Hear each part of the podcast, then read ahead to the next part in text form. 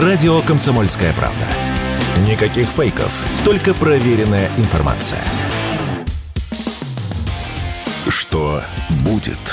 Честный взгляд на 27 февраля. Доброе утро, Игорь Виттель. И Михаил Шахназаров. Ты просто кто быстрее успеет кого представить? Ну, я же хочу, знаешь, так это взять инициативу на себя. Комсомольская правда, лучшее радио. Тем более, вчера у нас вечером должен был быть эфир с Еленой Оя, лучшей ведущей всех времен народ. Но Лена в отпуске, поэтому мы следующий понедельник. Поэтому я вот за вчерашний день... Ты решил прийти ко мне в гости. Да. И надеешься здесь остаться. Я рад всегда. Ты вот понимаешь, я знаю. У тебя, в отличие от меня, действительно жизнерадостный комсомольский голос, такой яркий, такой ух! А у нас сейчас будет тяжелый разговор, поэтому нечего тут радоваться, потому что у нас в гостях наш любимый гость, любимейший, я бы сказал, очень люблю, когда он к нам приходит, но разговор с ним всегда непростой, поэтому подключайся, будем вместе пытать Алексея Викторовича Чадаева, политолога, автор телеграм-канала «Чадаев». Алексей, доброе утро. Доброе утро, Алексей. Доброе. Но вот начну я с такого, потому что я человек старый, да, так же, как и Миша, я еще помню переписку... Половина эфира ты на комплименты нарываешь. Нет, дело не в этом. То ты старый. Я просто помню еще переписку Астафьева с Эдельманом. Да, переписку Чадаева я не застал, Астафьева так. С Эдельманом помню. А вот последние дни все соцсети заняты прямо изучением вашей переписки со злодеем, кто он там, иноагент-экстремист Арестович. Вы очень так публично обсуждаете будущее мира. И вот скажите, Алексей, а что вас подтолкнуло, кстати, к этой переписке? Ну, как сказать, это давнее, на самом деле, то есть не вчера началось. Я еще прошлой осенью написал, что вот, поскольку украинцев политических их же делают из русских людей, то, значит, верно и обратное. Когда украинец снимает с себя кастрюлю, он не просто умнеет, а он просто становится русским. И поэтому вот у тамошней когорты интеллектуалов, я не только одного экстремиста называл, я там много кого называл, важнейшая задача сейчас, а именно поумнеть, но таким образом, чтобы не стать при этом русским. Посмотрим, как они справятся. И вот как раз я написал уже недавно, что вот Арестович не справился. Он, значит, в процессе умнения вынужден был идентифицировать себя русским. Вот. Тут же немедленно, понятно, для своей аудитории оговариваясь, что я, конечно, русский, но не россиянин. Вот. И вот поскольку я уже... как сказать, дискурс заявил еще, да, еще с полгода назад, вот, ну, я должен был как-то отреагировать. А зачем нам сейчас разговоры с интеллектуальной элитой Украины? Мы рассчитываем на них в каком-то смысле, что когда Украина будет нашей, они будут нашими союзниками. Хороший либо вопрос. Украина, вот та какая-то часть не будет нашей, они там будут распоряжаться. О чем нам с ними разговаривать? Тем сейчас? Более, что кастрюлю они не снимут, она просто станет невидимой. Нет, ну извини, у Арестовича кастрюли и не было на голове. Ну, как мне кажется. Когда выгодно было, он ее надевал все-таки. Ну, это же для своей, как правильно говорит Алексей Викторович, аудитории. Да, Алексей, прошу вас.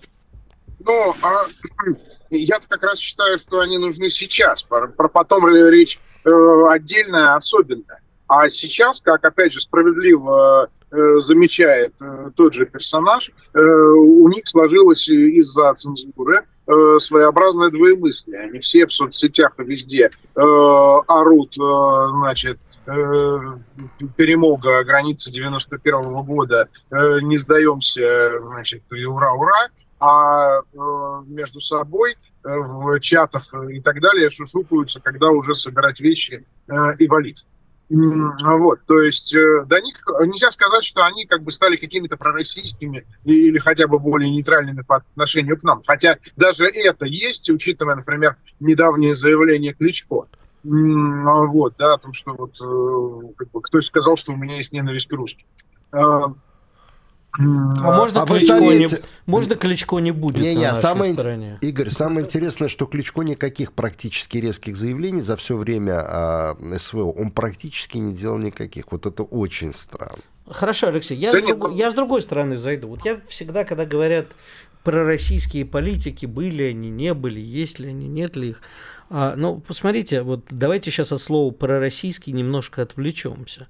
Я недавно, тут абсолютно случайно, решил посмотреть, а что сейчас происходит с героями былых времен, украинскими политиками. Ну, например, вы прекрасно помните покойного Геддария Адольфа Шакернеса, царство ему небесное, но был же еще Миша Добкин, бывший мэр Харькова. Он сейчас священник-то. Да, вот и я тоже поразился. Он дьякон. Миша, сделай лицо другим, тебе никто не даст денег, Миша. Да. Значит, был прекрасный другой мэр Киева, Леня Черновецкий, по кличке Космос, да. Леня Космос, да. И прочее. А скажите, вопрос-то не в том, пророссийский или нет, а вообще нормальные люди там были? Если посмотреть на украинскую политическую элитку, именно элитку через... Ну, нет. Братва там. Так, да, Алексей. Не было? Не-не, в том-то и дело, что там нормальные люди были всегда, а вот среда заставляла их вести себя, ну, как клоуны в цирке. Вот, то есть они говорили, это тоже характерное свойство той среды, они говорили вещи, в которые сами никогда не верили, но говорили потому, что так было надо. То есть вот вы сказали, да, типа, пожилой человек. Вот, значит, вот у нас только старшее поколение может как-то помнить, как это бывает, когда ты говоришь не то, что думаешь, а говоришь то, что надо сказать, чтобы там, не знаю, прирастить популярность, или просто чтобы тебя не убили, вот, или еще что-нибудь такое. То есть у тебя очень сильно расходится то, что ты высказываешь публично, и то, что ты высказываешь приватно, и то, что ты думаешь на самом деле. Хорошо, более-менее трезвые, вменяемые интеллектуалы украинские, они действительно верят и верили в то, что вот в этот украинский дискурс, про то, что Украина выкопала Черное море, Украина понадсе, великий украинский народ, нет, русских никогда... Нет, они были гораздо более прагматичные. Гораздо более прагматичные. Можете назвать? Они верили в то, что, во-первых, Запад правит миром, он всесилен. То, что если прислониться к Западу, то он все даст, поможет. И уж точно никакая Россия, как бы, которую они всерьез не воспринимали, так сказать, супротив Запада никогда не попрет. Вот, она будет, конечно, там выделываться, но рано или поздно капитулирует просто потому, что, ну, у русской элиты там дети на Западе, капиталы на Западе, там все остальное. Ну, с чего они? Кто сказал, что вообще вот такая Россия сможет с Западом зарубиться всерьез? Вот. То же самое они думали, что всякие разные глобальные юг тоже, конечно, никогда против гегемона не вякнет. Вот. Сейчас они дошли до следующей мысли. Первое. Запад оказался далеко не так силен, как думали. Второе. Он оказался внутренне слаб, расколот и не готов к такому противостоянию на уровне таких ставок. Третье – это то, что вот единство украинское, антироссийское, оно как бы очевидным образом рассыпалось уже сейчас, вот, да, потому что там внутренние противоречия нарастают и нарастают все время, и взаимная ненависть, и взаимные претензии куда больше. И последнее, что они поняли, это то, что Россия, в общем-то, взялась всерьез и очень надолго. Вот. Еще раз, это не делает их ни в коей мере нашими симпатизантами. Это просто их осознание нового контекста, замена, ну, того контекста, в котором они жили и в который вполне верили, в общем-то, на момент начала СВО. Что это означает в реальности? То есть будут ли люди, которые не будут симпатизировать, но понимая, что пришел новый хозяин, а об этом очень многие эксперты говорят, что Украина, кто победил, тот хозяин. Вот будут сотрудничать с кем угодно, хоть с чертом лысым. Но вот они поняли, что Россия новый хозяин, допустим. И будут ли люди, которые не будут... Нет, такого там... они пока не поняли. Не поняли. Вот такого нет. Россия пока враг. Вот, но такой враг, которого невозможно победить, которого бесполезно, так сказать, унижать. Ну, то есть там в их дискурсе одно из основных, это что вот доигрались. Доигрались, все время говорит экстремист Арестович. Да, каждый раз, называя русских свинособаками, вы добились того, что человек из Норильска, значит, берет в руки оружие и записывается добровольцем в российскую армию. Вот, то есть зачем было вот, ну, так вот систематически злить и унижать Россию? Скажите, а вот на ваш взгляд, кто кроме Арестовича достоин того, чтобы с ним вести более-менее цивилизованный диалог из вот ныне людей, пребывающих в медиапространстве частенько? Ну, тут вопрос не в достоинстве. Вопрос просто в том, что Арестович, экстремист, успел выпрыгнуть, и поэтому он сейчас не на Украине. А все остальные, которые думали так же, ну, из этого круга, да, обсуждения, они там внутри, им сказать нельзя. Они сидят, молчат и слушают, и смотрят. Вот. И вообще в этом смысле они такая немая выжидательная позиция этого диалога. Ну, понятно, выжидательное спасение. Да. Алексей Викторович, никуда не переключайтесь. Мы к вам вернемся через несколько минут после выпуска новостей и рекламы. И продолжим нашу беседу. Тут есть еще о чем поговорить. Несмотря на то, что связь не очень хорошая, но я надеюсь, мы сейчас ее в перерыве поправим. А мы с Михаилом, напомню, Михаил Шахназаров сегодня со мной в студии. Да, Игорь Виттель.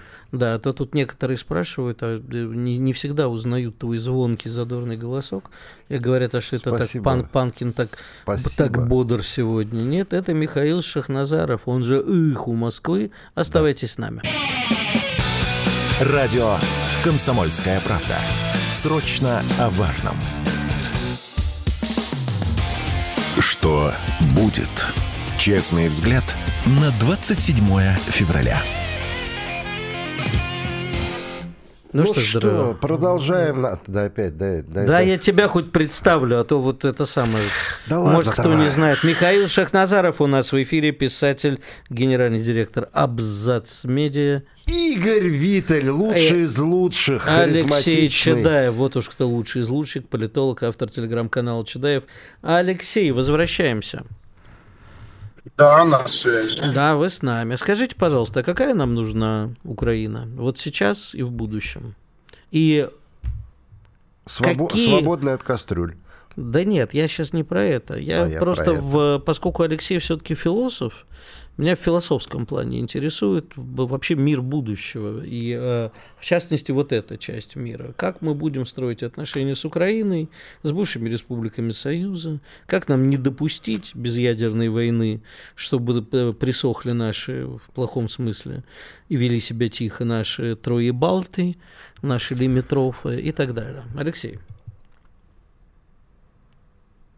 Ну, про Украину я прямо отвечу казенным, чугунно-официальным языком. Она нужна нейтральная и демилитаризованная. Собственно, это самая надежная гарантия против прямого столкновения с Западом. То, что они сейчас не очень, да, так в своем вот этом искаженном дискурсе не очень понимают, что если они действительно хотят избежать прямого столкновения между Россией и НАТО, да, вот то, про что они все время сейчас говорят, заметьте, да, вот, то лучший путь к этому — это нейтральная Украина, на которой нет никаких армий. Не понял, почему они хотят этого избежать? Может, они наоборот этого хотят?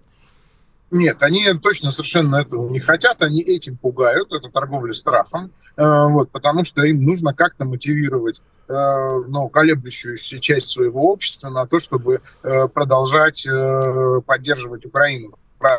А у них, вон, фермеры уже здания навозом закидывают, да, причем, ладно бы во Франции, а то в Польше. Да не только во Франции, в Польше, в Прибалтике уже. А такой вопрос, возможно ли нейтральная Украина?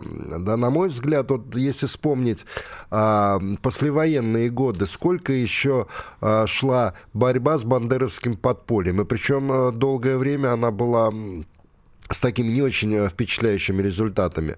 Не получится ли, вот, допустим, на бумаге одно, а в жизни другое? Ну, вот у меня ощущение, что в этом случае они сами довольно-таки разберутся внутри себя очень быстро. Гражданская война? Да. Ну, то есть там произойдет все еще быстрее и жестче, чем даже в Чечне, где, в общем-то, того, как старший Кадыров договорился с Москвой, в общем-то, гореть земля под ногами начала у ичкерийцев. Вот. И не потому, что с ними разбирались российские военные, а потому что с ними разбирались все те, над кем они изгалялись и унижали все это время внутри самого чеченского, напоминаю, общества. Да, потому что то, как сейчас вот эти бандеровцы пануют над своими же согражданами и собратьями, не может не вызвать законного желания отомстить. Даже у тех, кто пал на СВО, но просто не придерживается этих же взглядов. Хорошо, тогда такой вопрос. А что мешает сейчас украинцам поднять голос? Они же, как говорят, мы не рабы. Президент их страны откровенно врет о потерях. Узнают о хищениях сотен миллионов долларов. И все молчат. Что мешает сейчас начать наводить порядок, поднять какое-то, грубо говоря, простите за высокопарность, восстание? Простите, это нам легко рассуждать. Мы живем в свободной стране. Они живут в режиме полицейской диктатуры, террора, тотального доносительства и абсолютной безнаказанности силовых структур. Да, людей хватают на улицах, людей по доносу могут арестовать, посадить, убить, запытать. И это все происходит по нарастающей. Угу. Понятно. Скажите, пожалуйста, а вы верите в то, что... Это вопрос, который мы сейчас задаем всем. Что сейчас единственный способ остановить все это упреждение тактическим ядерным оружием или демонстрация силы по-другому, для того, чтобы остановить все то, что происходит, обстрелы Белгорода, Донецка и так далее. Поставки Таурусов. Что сейчас надо как-то продемонстрировать силу. Я-то злобно предлагаю Пашишеву брякнуть, а есть люди, которые... Тебе название города просто понравилось. Да, я через него часто раньше ездил. Хороший городок. Либо тут один из моих гостей вспоминал историю, как он писал диссертацию, и в архивах НАТО нашел, что нас хотели остановить, чтобы мы не сильно с ФРГ играли, ядерными ударами в нейтральных водах вдоль наших морских границ. Я в это не очень верю, что это вообще хоть как-то сработает. В первую очередь, потому что, собственно, военных задач ТЯО особенно не решит. Даже если мосты через Днепр, раздолбать. Это... А почему мы их до сих пор не раздолбали, кстати? Потому что чем-либо еще, кроме ТЯО, их раздолбать сложно. Вспомните, месяца два долбили калибрами и всем, чем можно, на мост в Затоке, и, в общем-то, все равно он работает по сей день. Или точно так же, как хохлы долбили хаймарсами мост Антоновский. Вспомните, в итоге, когда мы оттуда выходили, мы через него же и вышли. Это после месяца, он золотой. Количество выпущенных по нему снарядов, это больше, чем он стоил вообще в строительстве. Просто в Советском Союзе строили на совесть. Именно в расчете на ядерную войну. Слушайте, я человек, опять-таки, повторюсь, тупой, я не очень разбираюсь в оружии, но каким-нибудь типа ФАБ-500, по нему нельзя его... Не-не-не, это прям... Это надо очень много фабов, но просто самолеты туда не долетят из-за того, что ПВО. Хорошо. Да, вы говорите, это не имеет военного смысла. А тогда вопрос. То, что обстреливают постоянно Белгород, Донецк и так далее, наши уже канонические территории в границах до 91 года, это же не имеет тоже военного смысла. Это имеет смысл такой хайпа, нет, постоянного унижения. Категорически не согласен. Это как раз в их случае, в их логике, это имеет очень прикладной военный смысл. Потому что мы имеем дело с противником, у которого террор в отношении гражданского населения является органичным элементом военной стратегии. Хорошо, именно остановить террор, причем показательно остановить. Это же вопрос. Можете назвать это как угодно. Имеет это военный смысл. Это имеет просто смысл для спасения жителей нашего государства. Показать, что красные линии вы больше не перейдете. Знаете, меня очень часто упрекали, когда там, речь шла... Когда у нас некоторое время началось двигаться это окно Овертона по поводу Дня Победы, помните, да, либеральные товарищи давно достаточно очень пытались тут подвергать все сомнения. Мы говорили, вот вы сволочи, фраза «не можем повторить, это преступно», развоевались тут. Я тогда сказал, что смысл вот этого всего, я тогда привел в пример пролет звена израильских истребителей над Освенцимом в годовщину 27 января, в день освобождения Освенцима, я сказал, что смысл этого не можем повторить. А смысл вы это, суки, никогда больше не повторите. Так они же не знали, откуда, многие из них не знали, откуда эта фраза взялась, что она была начертана на стенах Рейхстага. Они просто думали, что это наши измышления. Я сейчас просто говорю, что смысл может быть не прямой военный, а смысл показать, вы это больше никогда не сможете сделать. Алексей, разве не так? Ну, моя вообще позиция, что надо находить и точечно ликвидировать просто всех, кто отдает такие приказы, и всех, кто их исполняет. Вот это-то мы можем. Как показала история с летчиком Кузьменковым, или кто, забыл фамилию. А почему тогда иноагенты-экстремисты Илья Владимирович Пономарев ходят по живым? Да, это вот мне тоже кажется упущение. Да, это не ваша заслуга, это наше упущение, как говорилось в старые времена. Ну да, я с вами согласен. Вы считаете, этого достаточно, да? Да, это вполне. Просто чтобы у каждого, кто отдает такой приказ, кто исполняет такой приказ, он знает, что включился таймер. Скажите, а нужна ли сейчас вот общественная... Вы наверняка читали статью Руслана Пухова, которая вышла несколько дней назад в журнале «Россия в глобальной политике». Статья несколько неожиданная, где очень откровенно говорилось в том числе и о наших проблемах.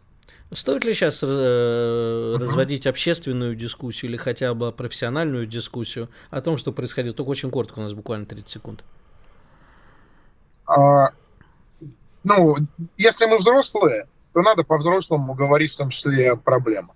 Если медиа – это такой детсад, надо все время создавать хорошее настроение, говорить, что мы всех сильнее, и скоро вот-вот обязательно победим. Весь вопрос, как к себе самим относиться.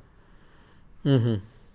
Спасибо большое. Это мудрое замечание. Действительно, отчасти пора взрослеть. Алексей Чадаев, политолог, автор телеграм-канала «Чадаев», был с нами. А мы с Михаилом сейчас прервемся на большой перерыв.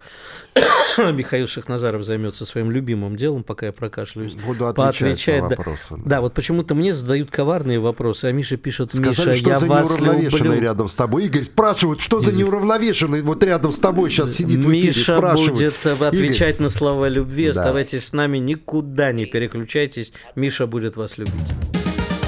Радио «Комсомольская правда».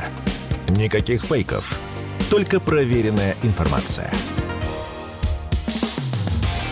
Что будет? Честный взгляд на 27 февраля.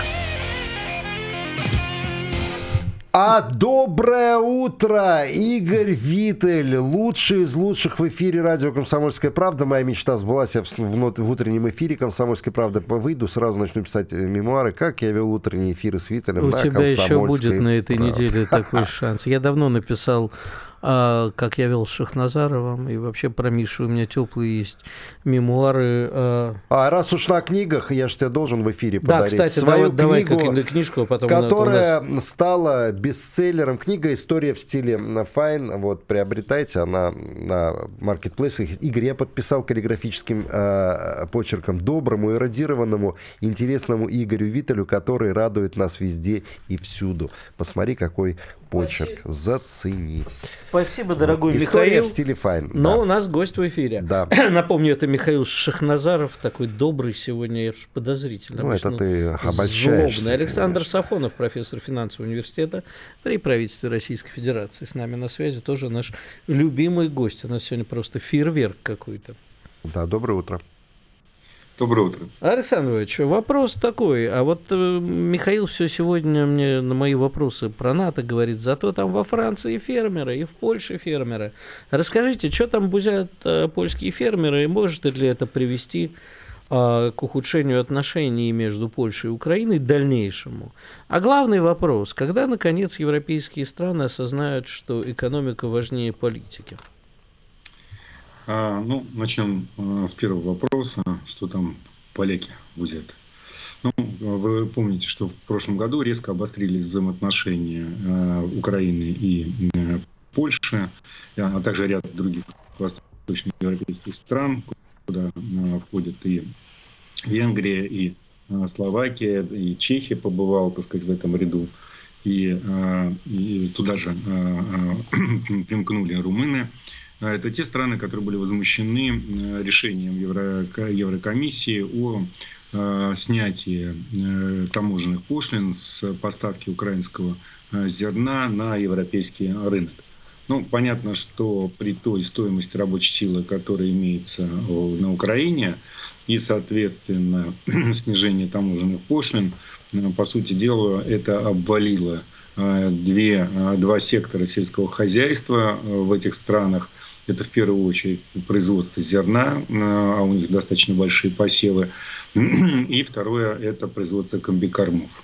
Естественно, все участники этого процесса страны европейских стран, членов ЕС, крайне недовольны этим вопросом. И это все происходит на фоне борьбы со своими фермерами Европейского Союза в рамках зеленой повестки.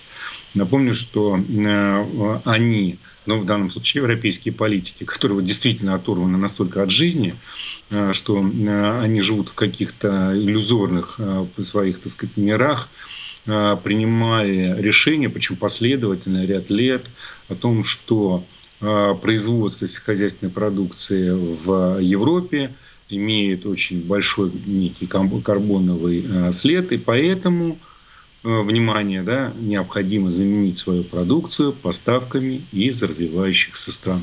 Впечатление такого странное совершенно, начинается сюрреализм. А что, там нет карбонового следа? А что, там не применяются те же самые технологии при выращивании скота или зерна? А что, там как-то по-другому, так сказать, мир устроен? На это просто нет ответа. Ответ простой. Их не жалко. Их не жалко. А можно такой вопрос? Вчера страны Евросоюза выступили с таким коротким заявлением. Мы просим украинские власти с пониманием отнестись к ситуации, которая сложилась в Евросоюзе, и направить поставки сельхозпродукции в третьи страны. То есть, в принципе, это такая пощечина легкая была. А что сейчас? Может, украинские фермеры тоже выходить начнут, потому как, в третьи страны им никто поставлять не даст сельхозпродукцию, это факт. Поляки тоже закрылись. То есть вся Европа, в принципе, для них закрыта. Что будет дальше? Понятно, что для Украины это основа их экспортного потенциала. Да. Я имею в виду поставка зерна и масличных культур. Соответственно, это еще больше удар по экономике. Напомню, что их премьер-министр Шмыгель заявлял о том, что на сегодняшний день утрачено 30% экономики Украины. Но, соответственно, можно сюда смело добавлять еще 30%. И, соответственно, это полный, так сказать, бюджетный крах и абсолютная, скажем так, внешняя зависимость на все там уже 100% расходов бюджетов и на социалку, и на военные нужды от спонсоров внешних. И это крайне тяжелые удары. Плюс ко всему прочему, складывается таким образом ситуация, что и расплачиваться-то будет нечем со спонсорами. То есть нельзя будет расплатиться с Международным валютным фондом, Банком реконструкции и развития, которые выступали спонсорами украинского бюджета. Я уже не говорю о том, что достаточно много и американского капитала было вложено, так сказать, в развитие этого направления. Поэтому, конечно, все заинтересанты окажутся в минусах. А у меня тогда такой вопрос. Вы говорите, нечем расплачиваться. Чернозем уже вывозят. А станки из некоторых предприятий вывозили. Но расплачиваться-то рано или поздно придется. Как вы считаете, к чему это приведет? К дефолту? Какие последствия будут? Ну, вы знаете, во-первых, это дефолт, он просто неизбежен. Uh-huh. Да? Если, например, так сказать, по каким-то причинам спонсоры не захотят оформлять это официально, вот этот дефолт, то это кабала не просто там на несколько лет, да, это можно считать там на сотни лет для украинского населения. А вы думаете, она столько просуществует, Украина? Ну, знаете, я в данном случае не строю такого рода прогнозы, я говорю просто как экономист, да, то есть это, по сути дела, так сказать, безвозвратные как бы кредиты, да, и там как бы на основе рабовладения. Да, то есть вот отдать можно будет только, так сказать, вот натурой. Секундочку, да? А как экономист, Александр Ильич, ответьте, пожалуйста. Если бы у Украины не было западных поставок не оружия, а вообще поставок, в том числе они же берут на исполнение социальных обязательств, пополнение бюджета, смогла бы сейчас Украина существовать экономически независимо? Нет, конечно. Ну, это просто физически невозможно. Да? Тогда надо правительству Украины и президенту Зеленскому объявить о том, что им, нечем платить пенсионерам, то есть, соответственно, так сказать, третья категория отказать в средствах к существованию. А второе, так сказать, это невозможность платить заработную плату бюджетникам. А это вы сами представляете, что это прекращение образовательной деятельности, деятельности в области здравоохранения. То есть, по сути дела, так сказать, это вот крах и всей инфраструктуры, которая создавалась, кстати, так сказать, вот в период Советского Союза, да, и каким-то образом там до сих пор существует. А тогда объясните мне, пожалуйста, извините, перебью еще раз, как экономист не до экономиста. А как получилось, что страна, у которой были в 1991 году при распаде Союза фантастические стартовые условия, просто фантастические, поменяла это все не пойми на что? Ну, вы знаете, это не загадка для истории, да, это, собственно говоря, последовательная политика европейских стран, США по отношению к своим внешним конкурентам. Ну, во-первых, так сказать, Украина для Европы все-таки большая страна, да, с большим населением, с большой территорией. И если бы, скажем так, с момента распада Европейский Союз занимался бы тем, чем он сейчас занимается, да, то есть это интеграция, попытки интеграции Украины, так сказать, в Евросоюз, то есть это создание супер конкурента на просторах Европейского Союза, конкурента, в первую очередь, Германии, доминирующей на тот момент, да, при образовании Евросоюза, и Франции. Ну, а кому такая история нужна? Конечно, нет. А украинцы сами идиоты, что ли, что они не понимали, что с ними делают? Ну, вы знаете, так сказать, вот в тот период времени там же действовала такая же история, как и у нас, да, типа того, что мы там имеем некие ресурсы, продадим, так сказать, каким-то образом чудесным, значит, встроимся в международное разделение труда, без понимания того, в каком виде это все будет существовать. И вот счастливо, так сказать, заживем. Но таких подарков судьба и европейская, или, скажем так, мировая конкуренция не делает никому. Поэтому никакие конкуренты в промышленном плане Европе были не нужны. Ну, вот согласимся, наверное, с тем, что есть люди, которые считают, что им должен весь мир. Украина превратилась в такую страну. А вот скоро вот деньги на бюджетников, пенсионеров кончатся, и что? У нас буквально 30 секунд. Ну, это, так сказать, опять попытка там пойти по сусекам европейским, американским, попросить денег взамен. Понятно, к сожалению, должны свернуться. Спасибо вам большое за комментарии. Да, попросить денег взаймы до бесконечности никогда не получается. Спасибо, Александр Львович Сафонов, да, был с нами, профессор финансового университета при правительстве Российской Федерации.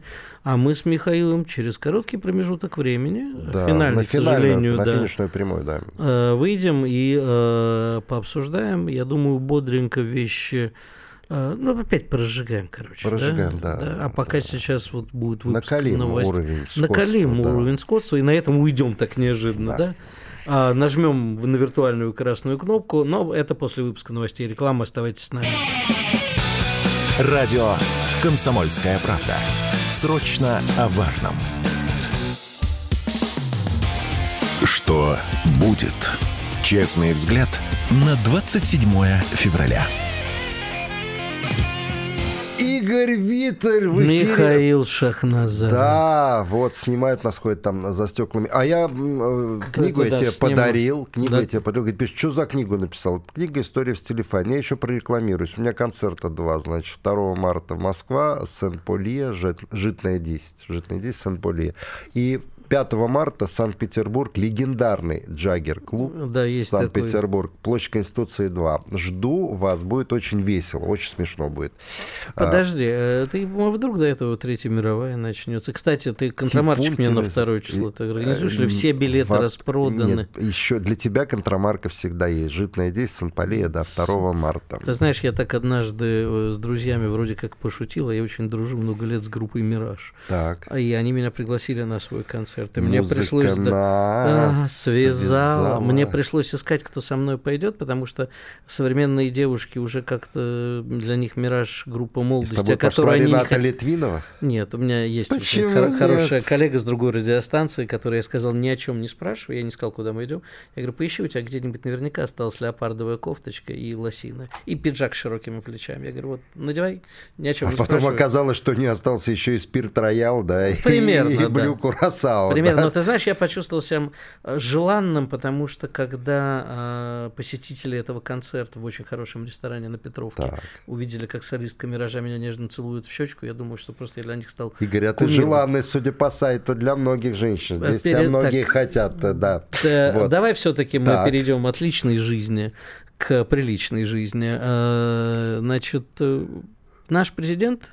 Так. Сказал в интервью Карлсону, что да нет у нас никаких этих желаний Прибалтики, Польши, от них только одни проблемы. А я вот знаю, что ты считаешь, что твоя любимая Прибалтика, она будет следующей.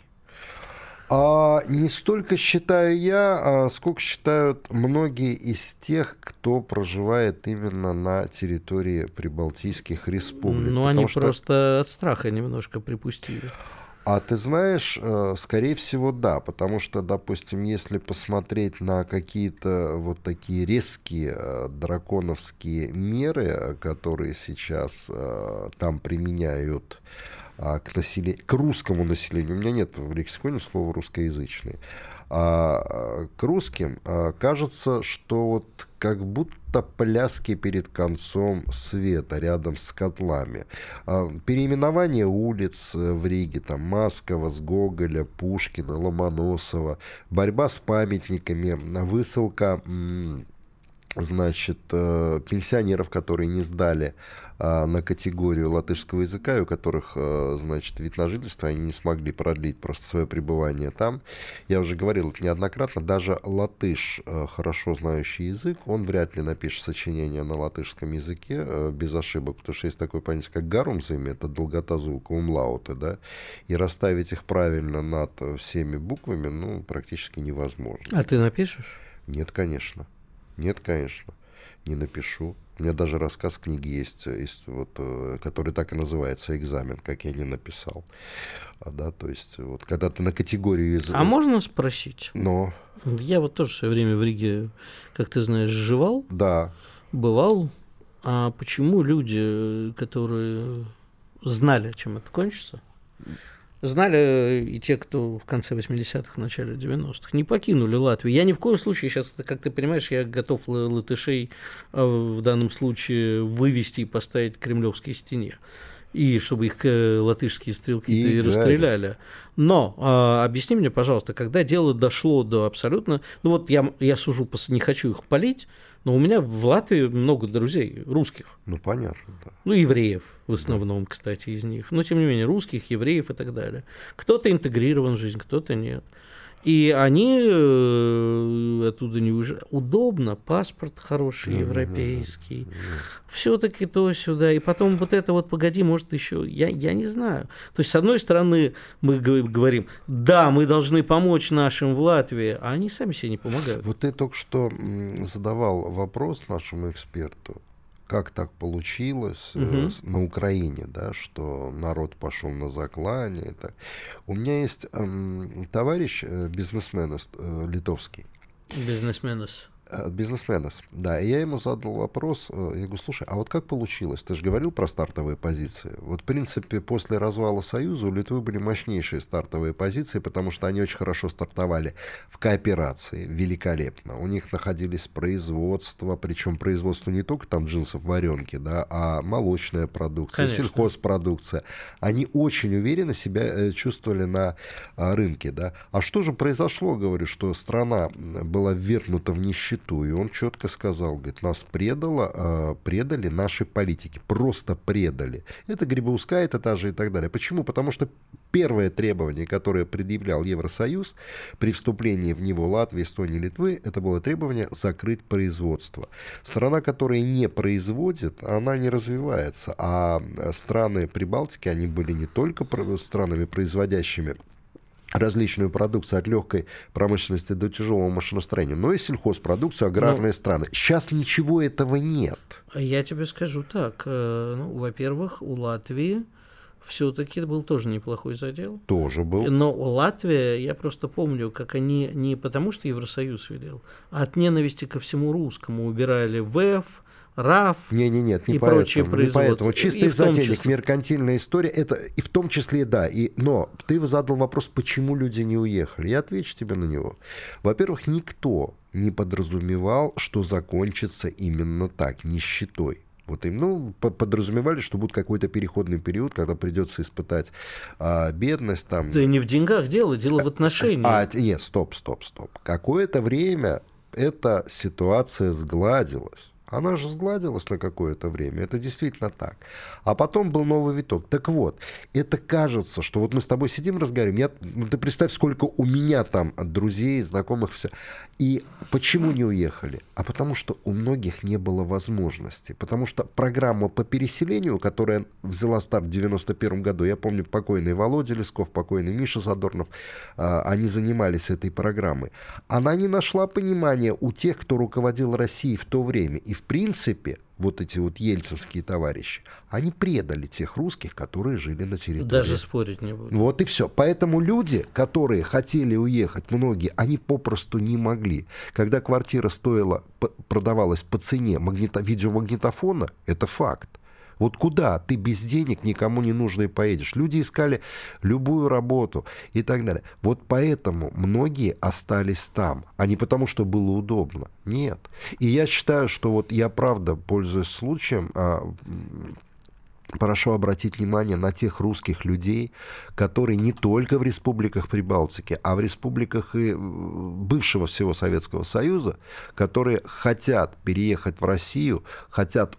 Это же, в принципе, улучшит демографическую ситуацию, о которой мы постоянно говорим, о проблемности ее. Ну, как-то надо облегчить вот этим людям въезд в страну. Это русские люди, они хотят к корням, они хотят вот именно почувствовать себя частью огромной великой страны. Согласен, это не пустые слова. Но почему ты считаешь, это приведет к тому, что мы войдем в Прибалтику? Я не считаю, что мы... Это не мое мнение. Это не мое мнение, но, понимаешь, вот есть такие моменты, которые витают в воздухе, да, вот это вот такое ощущение, предчувствие.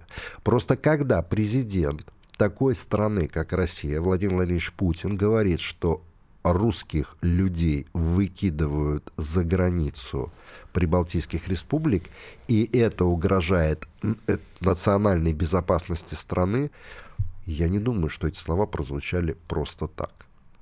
Эта вот короткая фраза, она произвела очень большое впечатление на многих и многих. То есть начинал ты с того, что никто не хочет Третьей мировой войны, а заканчиваешь тем, что она неизбежна. Нет, я не заканчиваю тем, что она неизбежна. Просто, допустим, если даже наши войска войдут на территорию Прибалтики, я не думаю, что вот страны блока НАТО, и как страны первой скорости, у нас же на скорости там делят, второй, третий, что они ринутся защищать прибалтийские республики. Потому что прибалтийские республики, они, как и Украина, они подумали, что весь мир им должен. Это на самом деле не так. Ты же в начале программы говорил, есть Тайвань, есть арабо-израильский конфликт.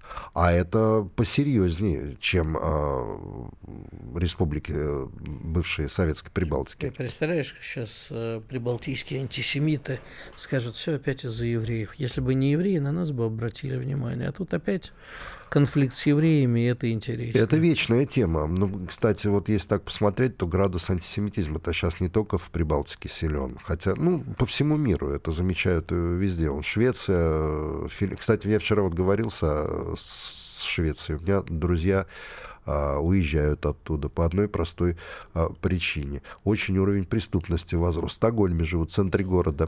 Кстати, нашли там вещество в парламенте шведском. Угу. Знаешь, чем закончилось? Если раньше там весь парламент в отставку, что они говорят, ну, бывает. Мы больше так не будем. Слушай, меня поразило, да, я какое-то там несколько лет назад собрел в Норвегии заполярный круг, и в Швеции, кстати. Да. Вот в Швеции заполярным кругом в маленьком городке... Медведи нюхали кокаин. Нет. Ходили женщины в платках арабских. Я в Норвегии жил, да, в хиджабах ходят. И меня это честно потрясло. Ну что ж, а на этом наш эфир подходит к концу. Прекрасный был эфир, без ложной скромности. Михаил Шахназаров был сегодня у нас в гостях. Надеюсь, в ближайшее время еще увидимся. Игорь Виттель. Да. А мы с вами услышимся завтра, пока не скажу с кем. А я в Абзац Медиа завтра утром с Еленой Оя с 8 до 10. Да, вот мы завтра тогда и будем друг другу конкурировать. Оставайтесь с нами. До завтра. Спасибо. Не переключайтесь. Будьте с нами. Радио «Комсомольская правда». Мы быстрее телеграм-каналов.